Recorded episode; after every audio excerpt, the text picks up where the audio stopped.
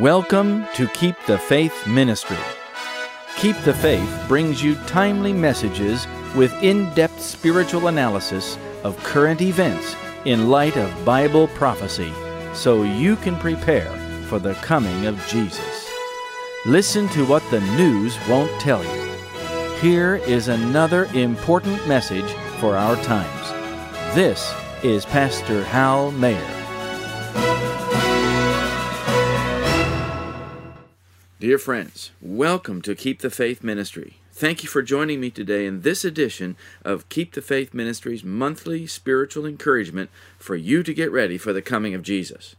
Everywhere you turn, there are the signs that Jesus is coming soon.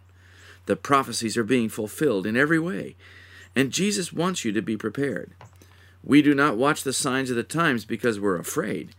We are not motivated by fear to get our lives right with God but it is the fulfillment of Bible prophecy that confirms our faith in Christ, and it helps us focus on the greatest event that ever in earthly and heavenly history will happen the second coming of Christ in the clouds of glory.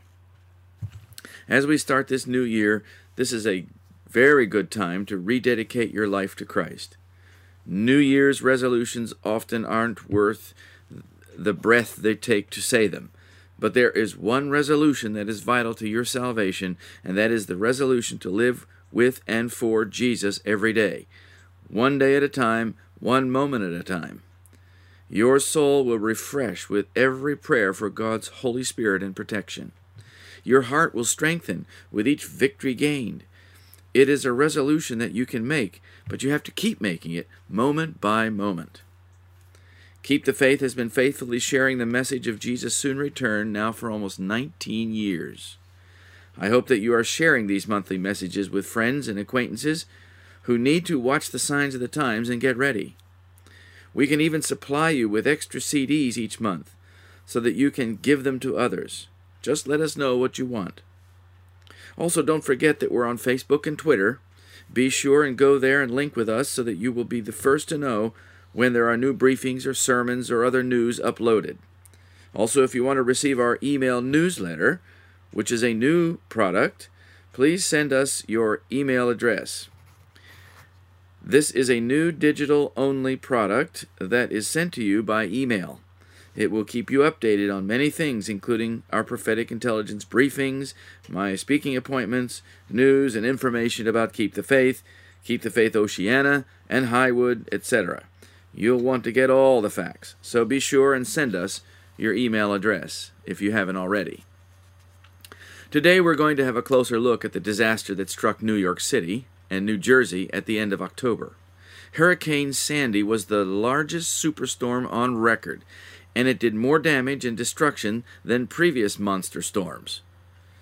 It looked like a bomb had gone off, said one shell shocked observer when looking at some of the devastation.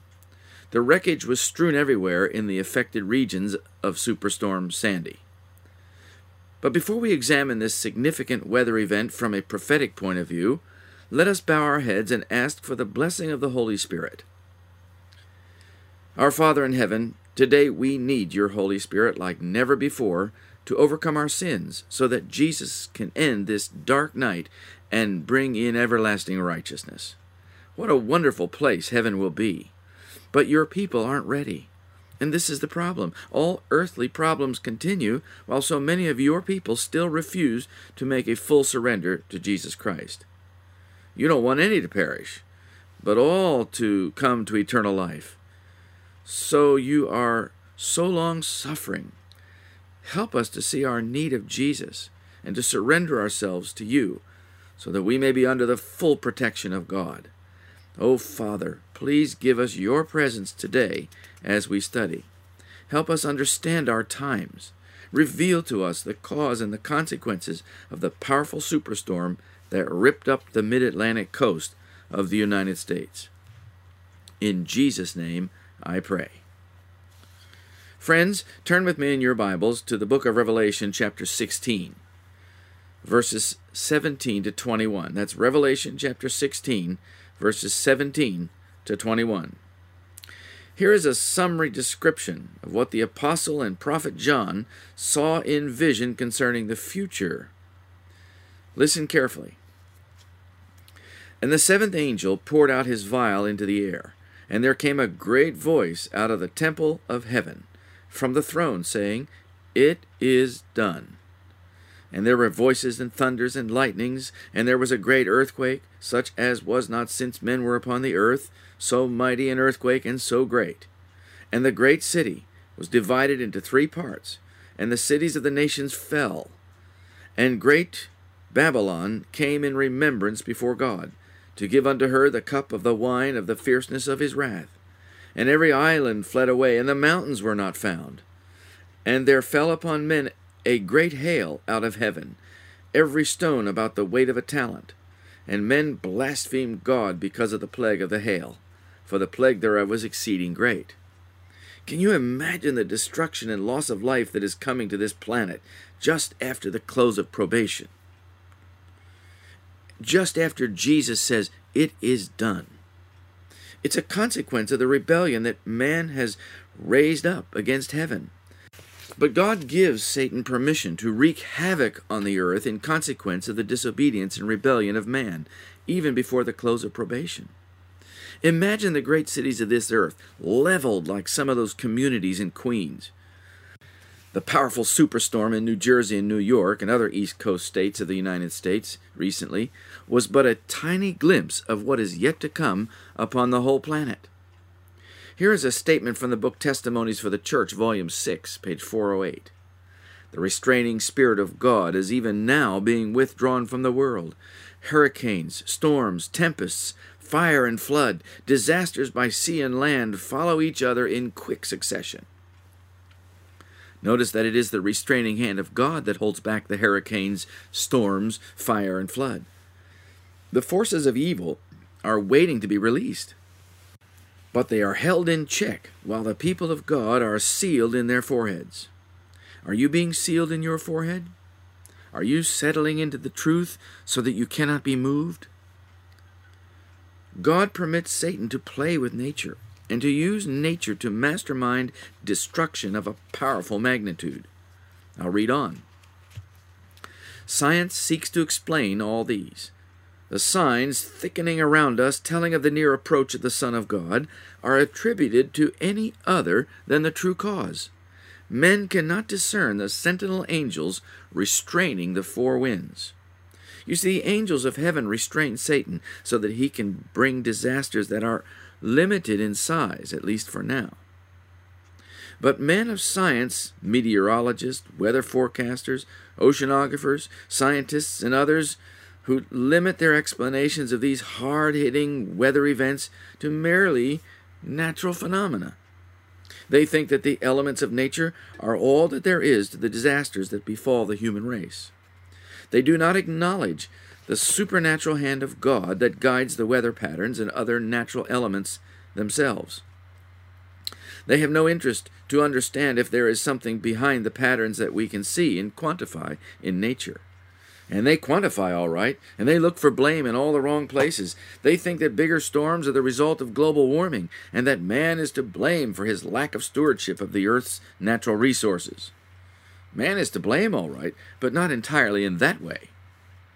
It is sin and rebellion that accumulates in the record books of heaven that God must check by a warning, by a disaster, to take men's attention away from himself so that he can see and understand a power that is much greater than himself. As men watch the destructive power of huge monster storms, it is easier for him, if he's willing, to understand that there is a greater power behind it all.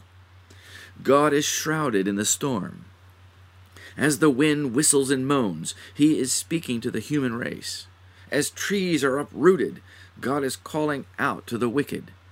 As expensive houses are smashed and luxury boats are battered and beached, God is reaching his hand of mercy to the lost. God works in the shadows. His ways are not always obvious to the unrepentant heart.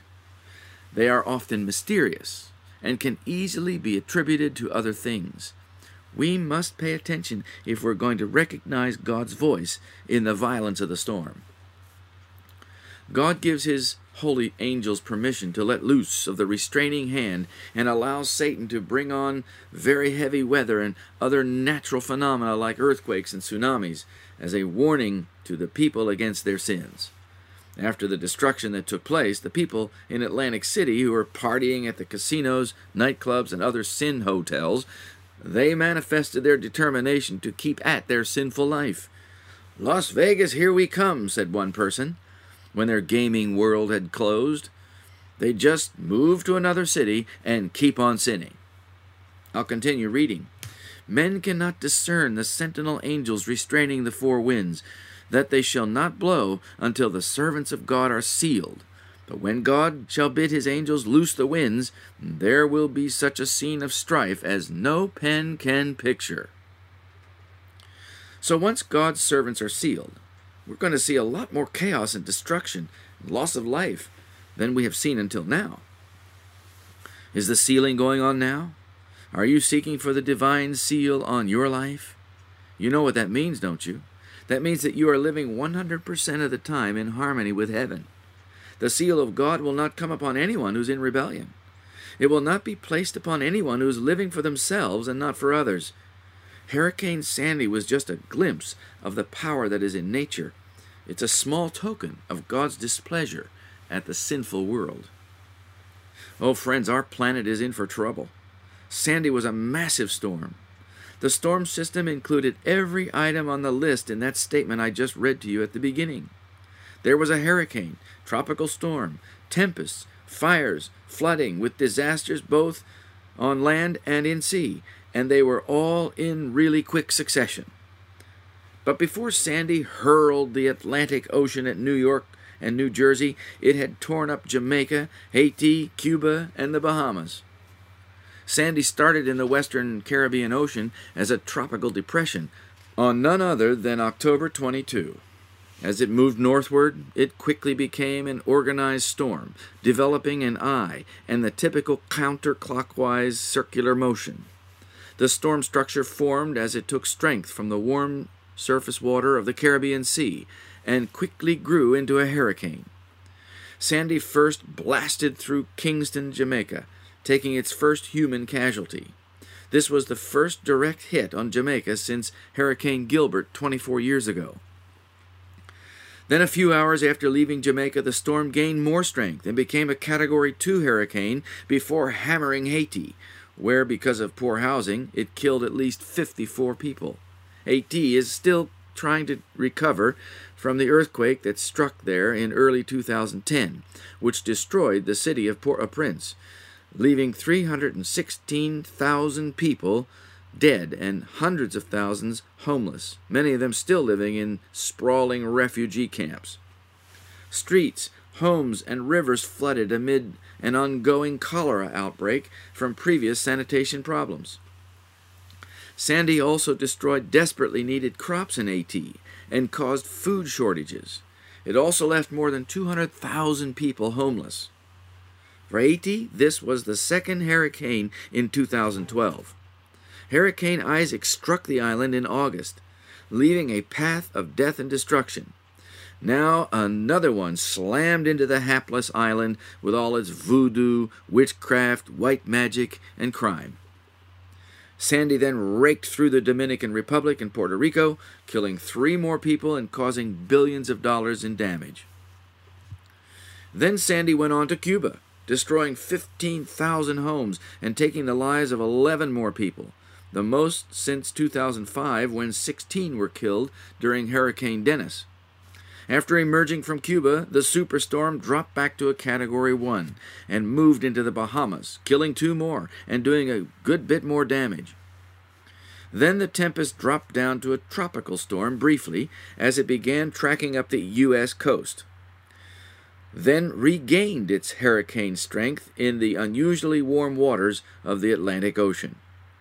To the west, running up along the coast, was a trough of high pressure in a swooping jet stream, which often comes down from Canada into the southern part of the United States and then back up the east coast. This trough was positioned in such a way that it prevented Sandy from making landfall in the southern regions of the United States and sent it further north. Eventually, the storm was blocked by another weather system, a huge high pressure area hanging over Greenland and spreading out over the Atlantic Ocean. This blocking action prevented the powerful, slow moving storm from going any further north, and it had no choice but to make a sharp left turn and head into the very populated areas of New Jersey and New York City. As it turned west, it accelerated some and moved ashore around Atlantic City, New Jersey. Do you think the interplay of those weather systems was merely by chance? Or was there something else behind it? Listen to this from Great Controversy, page 589. Satan works through the elements also to garner his harvest of unprepared souls. He studied the secrets of the laboratories of nature, and he uses all his power to control the elements as far as God allows. So Satan is given control of the elements, at least to a certain extent. This includes weather elements. He's capable of mixing the elements to cause deadly weather and take the lives of his human subjects. No scientist has access to the laboratory that Satan uses. They can observe the elements of nature, but they cannot manipulate them like he does. Man may even succeed at manipulating the elements of nature to a certain extent, but man is very weak compared to Satan. Only God really understands Satan's power. Satan has been playing with global weather patterns for a long, long time, even for centuries. He understands not only the flow of the air, but he understands the flow of the ocean currents and the effect they have. He understands the magnetic field, the effect of gravity, the power of the sun, the ozone layer, and so many other principles of nature. And he can play with them. Here is an interesting statement from the book Counsels to Parents, Teachers, and Students, page 440. When in difficulty, philosophers and men of science try to satisfy their minds without appealing to God. They ventilate their philosophy in regard to the heavens and the earth, accounting for plagues, pestilences, epidemics, earthquakes, and famines by their supposed science. Questions relating to creation and providence they attempt to solve by saying, This is a law of nature. You see, they don't acknowledge God. They cannot understand the true power that is behind these disasters. Wherever Sandy went, a wide swath of death, darkness, and destruction followed in her wake. The counterclockwise spin of the hurricane affected more than 24 U.S. states and several provinces in Canada. The monster storm not only destroyed sections of the coastline in Atlantic City, but the strong counterclockwise spin attacked New York City and heaved the waters of the Atlantic to the north, right up the East River between Manhattan and Brooklyn, swamping lower Manhattan with record breaking storm surges. Over 5.2 million people use the subway system in New York every day. The storm caused the suspension of the entire 108 year old system. Sandy utterly deluged seven subway tunnels that travel under the East River with corrosive salt water, which, unlike rainwater, eats away at the switches. Over a period of time, a lot of work will have to be done to prevent problems from the switches in the subway system. In addition, the Metro Line North and Long Island railroads were shut down. In fact, the whole transit system of New York City, including its buses and taxis, were shut down for several days. This was the most debilitating event ever to hit the New York mass transit system. Every main subway line was flooded. Sandy ripped out power to stations and inundated rail yards and bus and taxi depots. Imagine having to replace or repair all that equipment such as ticket gates, turnstiles, signage, track switches, signals, swamped taxis, and buses. Every last bridge into and out of the city were closed due to the high winds. The Brooklyn Battery Tunnel was flooded from end to end only hours after State Governor Andrew Cuomo ordered it closed to traffic. The Holland Tunnel was also closed, though the Lincoln Tunnel further north up the Hudson River remained open. The crippled transit system took many days to gradually restore as the flooded tunnels, roads, and buildings were pumped dry, cleaned up, and reopened. I might add that city transit systems from Philadelphia to Boston were also suspended, as well as the trains, planes, and parts of roads between them. Airlines canceled more than 20,000 flights to more than 35 affected airports, a record for a weather event. Passengers were stranded worldwide as airlines in Europe, the Middle East, and Africa, as well as some from Asia, canceled their flights to New York, Washington, and other East Coast cities. I myself was stranded for two days in Chicago, waiting for the storm to clear and airlines to start flying again. Hospitals canceled all surgeries and medical procedures except for emergencies. At least one hospital in New York lost its backup generators and had to evacuate hundreds of patients to other hospitals, including those in the various intensive care units. New York City officials ordered mandatory evacuations in all the coastal areas of the city and Long Island, including Lower Manhattan, Coney Island, Brighton Beach, and the Red Hook areas of Brooklyn, the entire Rockaways Peninsula, most of Staten Island, and the City Island Throgs Neck areas of the Bronx. Tens of thousands of people were displaced, and now a good number of them are homeless. More than 8 million people were left without power through a 17 state region, some for nearly two weeks. Another record. It was the largest storm related outage in history, said Con Edison spokeswoman Sarah Banda. Record power outages were also recorded for New York, Pennsylvania, and New Jersey. Imagine the New York City skyline of tall skyscraper buildings. But instead of all the lights that make a city quite attractive looking at night, now it was all pitch black.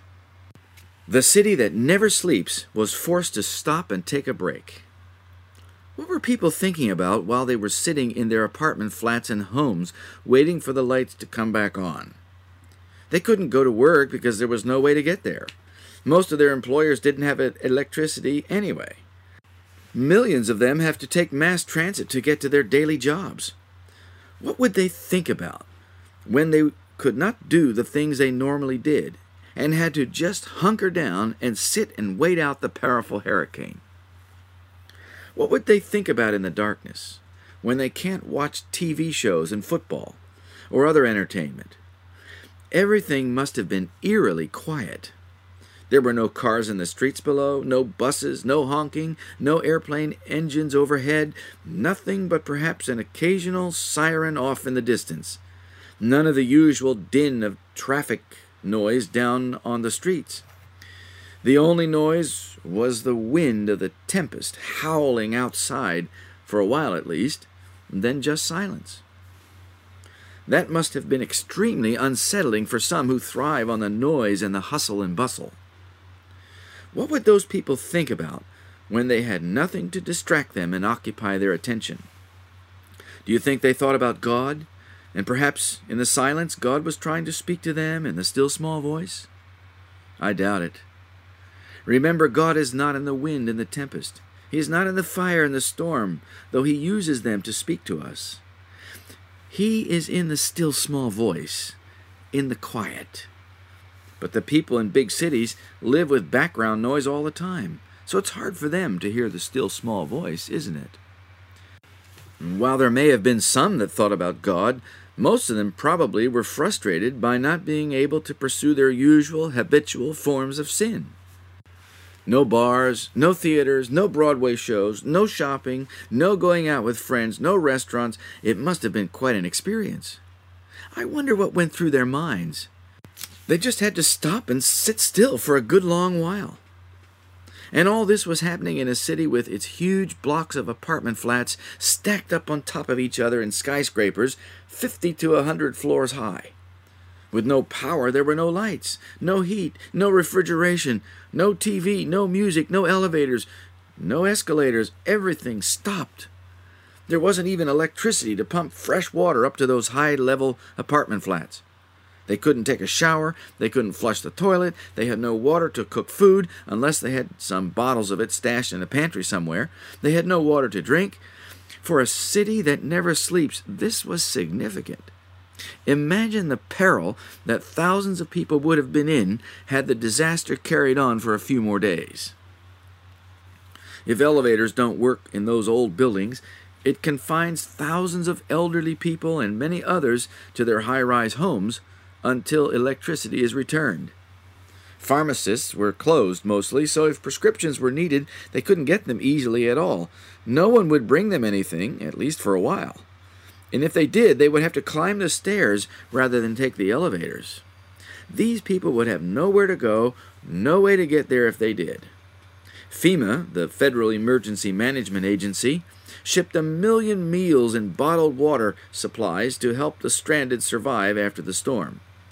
But getting them to the upper floors of those tall buildings would have been a challenge. There were no precedents for Sandy, said Michael Bloomberg, mayor of New York. New York Governor Andrew Cuomo said cryptically, We have a hundred year flood every two years now. Sandy was a very big girl. She was the largest Atlantic hurricane on record and outdid all previous storms.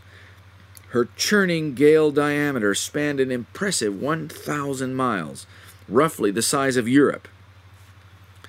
But let me remind you that though it was the largest hurricane ever recorded, yet another record, it was barely a Category 1 hurricane. It's not a very powerful hurricane at all compared to the ones that God says are coming. Do you remember what we read earlier? There will be scenes of destruction due to natural disasters that no pen can picture. So the news articles on Sandy pale into insignificance compared to what God says is coming. Listen to this statement from the wonderful little compilation called Country Living, page 7. The time is near when the large cities will be visited by the judgments of God. In a little while, these cities will be terribly shaken. No matter how large or how strong their buildings, no matter how many safeguards against fire may have been provided, let God touch these buildings, and in a few minutes or in a few hours, they are in ruins. Imagine what can happen to the strong buildings in Manhattan if a much, much larger hurricane attacked the city. It would not take long for there to be catastrophic and complete destruction of the whole city if God permits it. Here's another statement from Testimonies for the Church, Volume 7, page 82 and 83. The ungodly cities of our world are to be swept away by the besom of destruction. In the calamities that are now befalling immense buildings and large portions of cities, God is showing us what will come upon the whole earth. A besom, by the way, is an old word for a broom. So there's a broom of destruction that will sweep away the big cities. That's God's broom, my friends. That is a way of saying that the big cities of this earth are but dust to the Almighty. They are but dust to Satan, too, by the way. He can be given permission to sweep them away, just as God can instruct his angels to sweep them away with his besom, his broom. Do you think the people of New York were thinking about that during their divinely appointed and climatically enforced holiday? Even among God's people who live in these cities, I dare say that most of them didn't think about that either, even as they listened to the howling wind outside their windows. You know, people get emboldened. And when they pass through storms and earthquakes and other natural disasters, and they survive them, they think they can ride out the next one and the next one. They get bolder in sin. They get bolder in their lifestyles. They get bolder in their immorality, all because they think that they can ride out the next disaster, or they think that the government will look after them adequately. They also have insurance, so most of the damage to their homes will be covered by their insurance money. They feel safe. They think they are secure. But a time is coming, my friends, when they will not be safe at all. Their homes will be in ruins. Their boats and cars will be twisted, mangled steel, and broken fiberglass. Their families will be dead, their lives destroyed. What will they do then? Just remember what happened during the earthquake and the tsunami in Japan not long ago thousands upon thousands of people living along the coast and for several miles inland in some cases were killed by the waves that came rushing into their communities and swept them all away. Oh, friends, we can never rely on the government. We can never rely on human resources. We can only rely on the God of heaven. We must live humbly before God and man, or a disaster will happen to us too. Sandy was also the strongest hurricane ever to make landfall north of Cape Hatteras, North Carolina. Sandy had record low barometric pressure, which helps turbocharge the power of the wind. Hurricane Gladys in 1977 had just slightly lower pressure, but she never made landfall.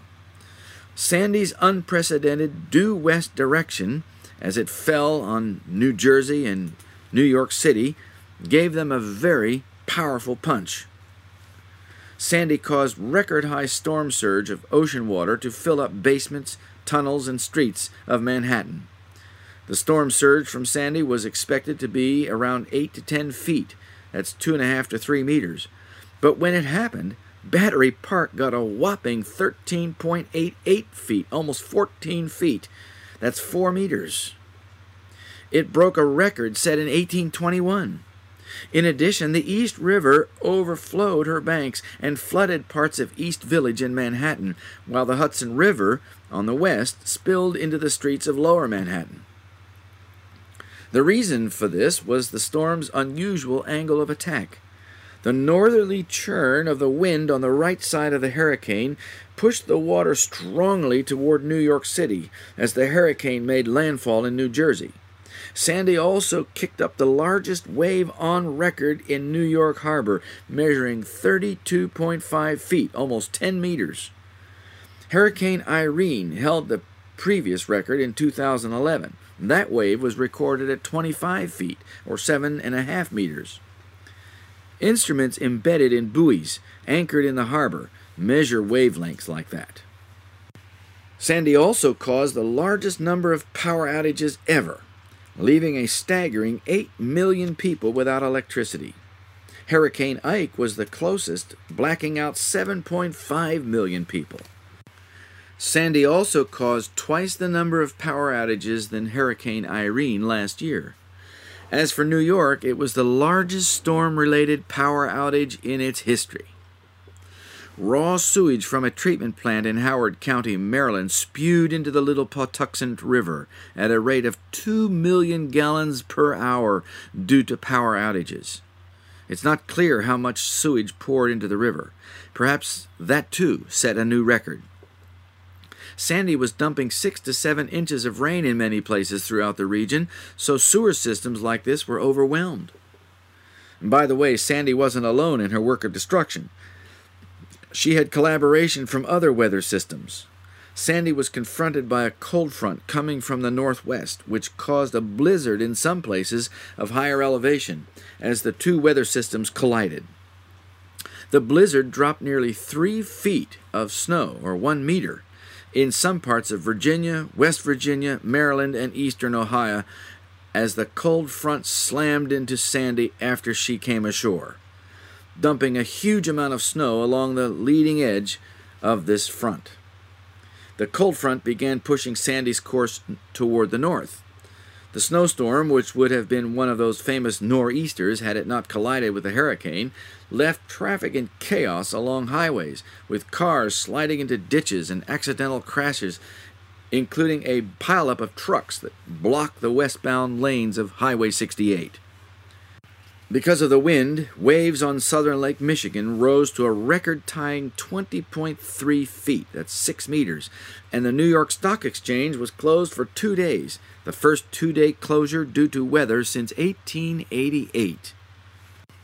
Overall, 185 people were killed by Hurricane Sandy, 113 of them in the United States, 54 of them in Haiti, 11 in Cuba, and the rest were scattered between the Bahamas, Canada, and the Dominican Republic and Jamaica. The devastation, however, is not limited to flooding and wind damage. The Bounty, an 180 foot, 55 meters sailing ship, sank 90 miles or 145 kilometers off the coast of North Carolina. Its crew had tried to get around the storm, but had to abandon ship as it was overwhelmed by the wind and the swell. Two of the crew died. Significantly, the storm scuttled the Bounty, which had been used in a number of Hollywood movies. Perhaps that is a warning message to those who are willing to listen. The storm also damaged fuel distribution capabilities. Long lines at petrol or gas stations stretched up to 20 blocks as people tried to get what little fuel they could. Access to diesel was sometimes even more difficult to get. And gasoline was rationed in New Jersey and New York. People needed the gasoline for their generators in order to keep themselves warm. Remember, there was a polar jet stream that also came into the area that eventually combined with Sandy, bringing bone chilling Arctic cold as well as snow in some places. So the people were left with no electricity to heat their homes. The fuel shortage lasted for many days. While many of the gas stations didn't have electricity to pump fuel, there was also difficulty getting fuel trucked to stations that did have electricity. There was plenty of fuel in storage tanks waiting to be shipped, and there were tankers waiting to unload their cargo. It's like a stopped up drain, said an analyst. Damage to the distribution system caused the shortages at the service stations to last for weeks. But some of the greatest tragedies were in places like Breezy Point, a coastal town in the Rockaway district of Queens. This was the same community that was hit by an extremely rare tornado in September the previous month. Homes were flooded, blown off their foundations, and smashed together, while 111 tightly packed homes in one section of the town were burned to the ground during the storm. During the tempest, a record tidal surge had set off a spectacular explosion at a power station which sparked a devastating fire that destroyed those homes in Breezy Point. During the storm and fire, residents had to be rescued by boat due to the chest high street flooding, which prevented the firemen from getting their equipment to the burning homes. All they could do besides rescue the residents was watch. Many believe that the destruction at Breezy Point is far worse than what Hurricane Katrina did to New Orleans' Ninth Ward. The residents of many coastal c- communities remained under siege for many days, even weeks, and the carnage will take months and months to repair and rebuild. Recovery is a mammoth job, said New York's Mayor Michael Bloomberg. He said that Sandy is one of the worst natural disasters to hit the nation's most populous city. The official cost is now in the range of $50 billion in just the United States alone. New Jersey was the state with the most widespread destruction. One of the hardest hit cities with flooding was Hoboken. Nearly 20,000 people were stranded in their homes. High wheeled military trucks were brought in to reach the stricken houses and apartment blocks. Recreational boats, which the wealthy people in this area own, were thrown up on the streets during the storm and had to be cleared as the water subsided so that the vehicles could move around. Some 1.8 million people were without electricity in New Jersey alone, and after the storm, fuel shortages were critical, with lines of cars stretching more than a mile, and blocks long queues of people with five gallon gas cans at the rare open service stations in the state that had electricity and could be resupplied. Most didn't have electricity to pump the fuel they had in their tanks. The Jersey shore was devastated along the Atlantic coastline. The Funtown Pier amusement park at the water's edge is now in ruins, its roller coaster lying twisted and mangled in the waves, its platform having been ripped out from underneath it. Buildings in the area are so badly damaged that they are likely to be torn down. Historic pubs and taverns were flooded without much hope of repair unless they're completely rebuilt. Atlantic City, the famous East Coast gambling town with its huge casinos, took a lot of damage, but the casinos are still intact. Roads were torn up, billboards destroyed, the boardwalk shredded, debris and litter strewn everywhere. In a crisis, people do things that are rather dangerous. For instance, dozens of people were admitted to hospitals for carbon monoxide poisoning because they used their barbecues to cook inside their houses or garages, or they used their generators indoors to power heaters, refrigerators, and other appliances. Now let us think about the spiritual and the prophetic aspects of this terrible storm that attacked New York City and New Jersey. There's a statement I'd like to read from the book Country Living, page 7. Listen carefully. I'm bidden to declare the message that cities full of transgression and sinful in the extreme will be destroyed by earthquakes, by fire, and by flood. All the world will be warned that there is a God who will display his authority as God. His unseen agencies will cause destruction, devastation, and death. All the accumulated riches will be as nothingness. Do you think that is what happened in New York and New Jersey? So now, why did the monster storm assault these places? It's because of their wickedness. Is New York City wicked? Of course it is. It is the most populated city in the United States, and it is concentrated wickedness. Think of all those high rises and skyscrapers. The wickedness is just piled up on top of each other. What wickedness doesn't happen on the first floor happens on the second floor. What wickedness doesn't happen on the second floor happens on the third or fourth or fiftieth floor, and so it goes. And if it doesn't happen in private homes, it happens in the bars and nightclubs, theaters on Broadway, and in the back alleys every night. In big cities like New York and Newark, New Jersey, there is organized crime gangs, drug lords, prostitution rings, seedy red light districts, gay bars, and the list goes on and on. Then there are the robberies, murders, gang wars, drive by shootings, gang rapes, and other violence. The cities are extreme in their wickedness, aren't they? They are dangerous to live in. Everybody has to bar their doors and windows and lock them with double locks and install security systems and put up fences and barbed wire. The jails are overcrowded with criminals. The courts are clogged with trying to deal with them, while underneath it all, there is a festering anger and bitterness that seethes under the surface. There's no safe place, no place of peace and tranquility. Even the city parks are loaded with crime and violence in the big cities. You can't find peace anywhere. You always have to look over your shoulder to make sure you aren't vulnerable. Do you think that the people living in the big cities think that they are wicked? I don't think so. Do you remember Sodom? The citizens of Sodom didn't think they were wicked, and they were quite upset with Lot because he accused them of being wicked. They were going to kill him for suggesting that they were evil. Do you think New York and New Jersey are as wicked as Sodom? I do. Do you think they deserve the wrath of God? Of course they do. But do you know how merciful God is? Think about his kindness to them. When they really deserved a Category 5 hurricane, he only permitted a low level Category 1 hurricane to come upon them. And look what it did to them. What do you think a Category 5 hurricane would have done to these cities and towns? Do you think their homes, shops, and skyscrapers could have withstood such a powerful storm? What would millions of people have done if their city and towns were blown to bits by Category 5 superstorm?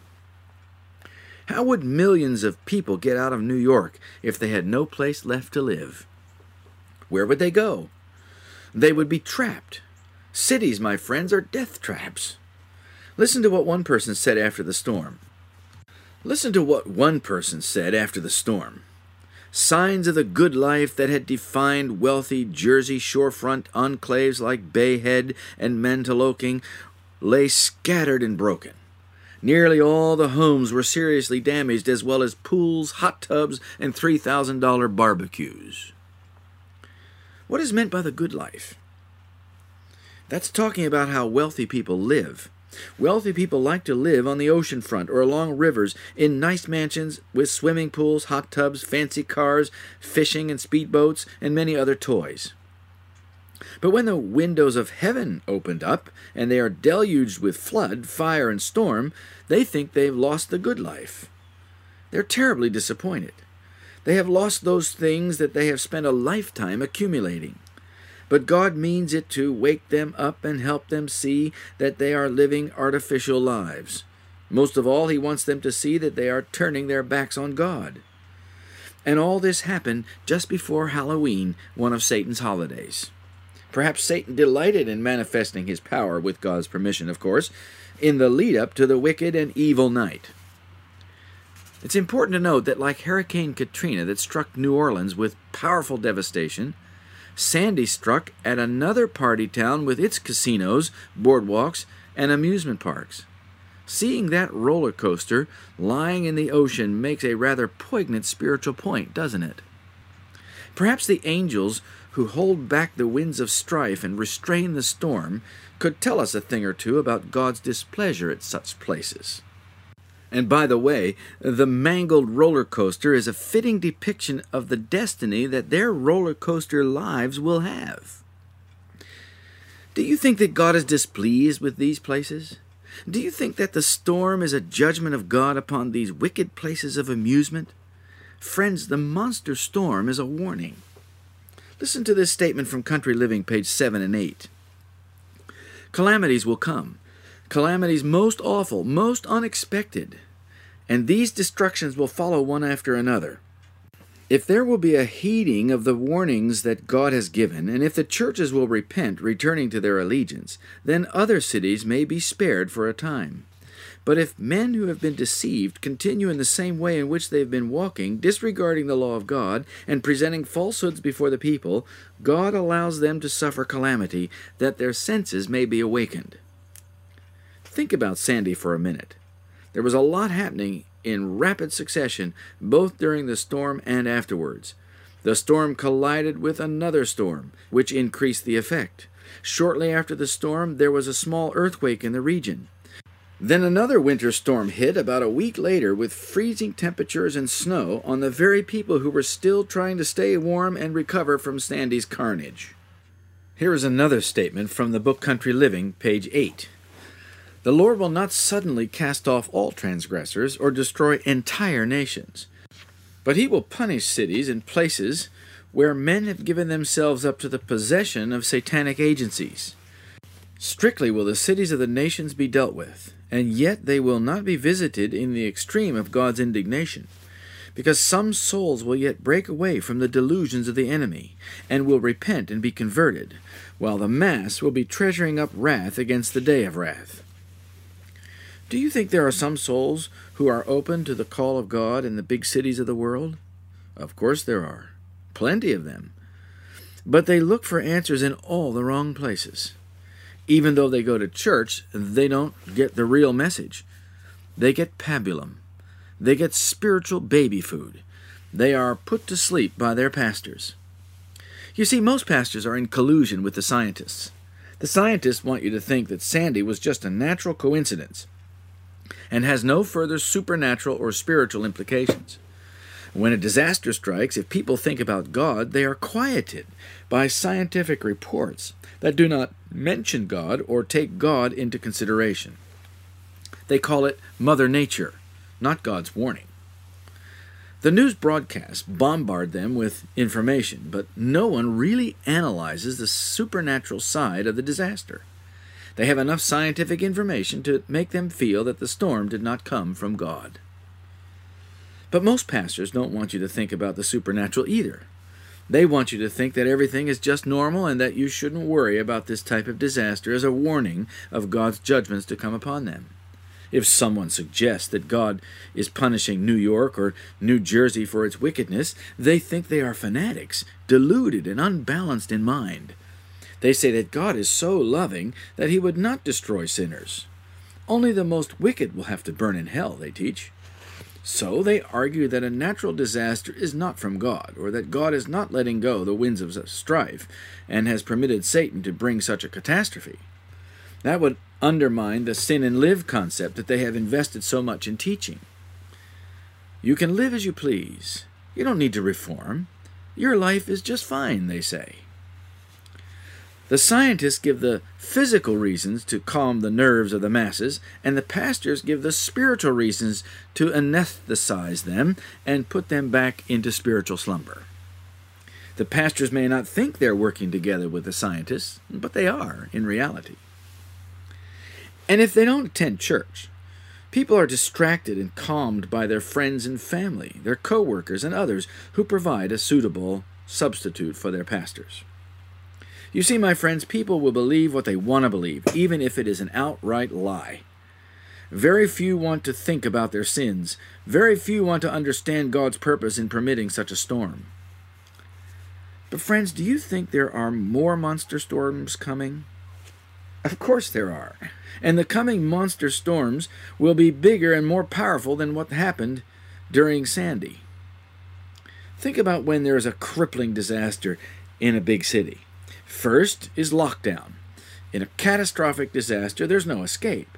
Cities can easily be locked down, and governments and police do not care whether you want to leave the city or not. You are trapped. If the disaster causes infrastructure problems that can't be fixed easily or quickly, this causes people to run out of supplies and basic necessities. People who have learned to depend on the government for roads and transportation to bring in supplies like fuel and food, and, uh, and they depend on the utilities for heating and cooking or other services, they can panic when they're all cut off. This can lead to violence and crime if the situation becomes desperate enough. For more detail about that, go back and listen to our sermon on the destruction of Jerusalem. Governments can put off the desperation by airlifting supplies by helicopters, but if the damage is serious enough, that can also have a lot of complications. Hurricane Sandy was a small disaster, comparatively speaking, so it was relatively easy to work through it. There are other infrastructure issues that can make life very difficult in big cities when there is a serious disaster. If electrical power goes out, as it did with Hurricane Sandy, city dwellers may not get it back for days or weeks. Without electricity, gas stations cannot pump gas. Without fuel, people cannot even recharge their mobile phones using a generator. Cell towers don't work, communication gets cut off, and people often cannot stay warm, and the list goes on and on. Most people living in large apartment blocks don't have a generator anyway, so they can't have supplemental power in a major blackout. Besides, how do you run a generator in a high rise apartment block? Suppose there is a terrorist attack on a large city. Terrorists like to attack infrastructure and they like to target cities because cities are where large populations are. It is also relatively easy to disrupt normal life by attacking key systems that people depend on, such as water sources, electricity grids, bridges, tunnels, and other places of vulnerability. Here's another problem.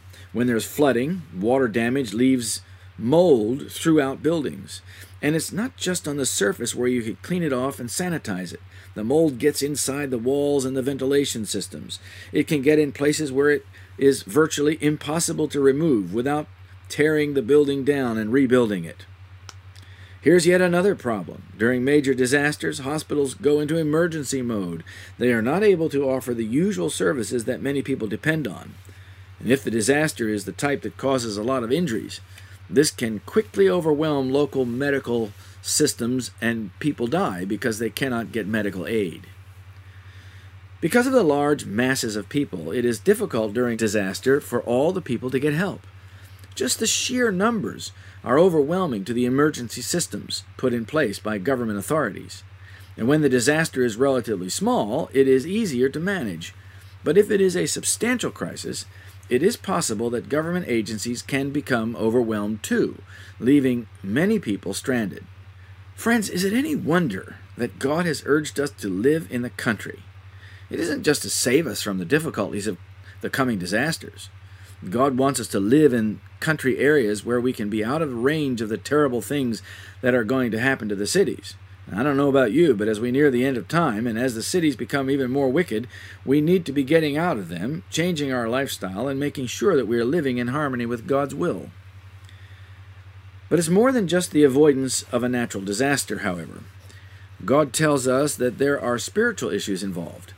We don't need to place our children and our families in cities where they're polluted with all the concentrated wickedness that resides everywhere. They become spiritually neutralized by those things that uh, go on around them. Here's a statement from the book Ministry of Healing, page 363 to 365. The world over, cities are becoming hotbeds of vice. On every hand are the sights and sounds of evil, Everywhere are enticements to sensuality and dissipation. The tide of corruption and crime is continually swelling. Every day brings the record of violence, robberies, murders, suicides, and crimes unnameable. Life in the cities is false and artificial. The intense passion for money getting, the whirl of excitement and pleasure seeking, the thirst for display, the luxury and extravagance, all are forces that, with the great masses of mankind, are turning the mind from life's true purpose. They are opening the door to a thousand evils. Upon the youth, they have almost irresistible power. It's not God's purpose that people should be crowded in the cities, huddled together in terraces and tenements. In the beginning, He placed our first parents amidst the beautiful sights and sounds He desires us to rejoice in today. The more nearly we come into harmony with God's original plan, the more favorable will be our position to secure health of body and mind and soul. So, you see, my friends, God's plan for you and for me is to get into the natural places as much as possible. The more we surround ourselves with the beauties of nature, the less we shall glorify man, and the more ready we will be to receive Jesus into our hearts and glorify Him. City life can make you callous to the things of God. City life can keep you from overcoming your sins because you don't see the dreadfulness of sin as easily. Friends, I want Christ in my heart. I need Him every day. I want to follow His counsel and live where He can most easily impress me with His character and love.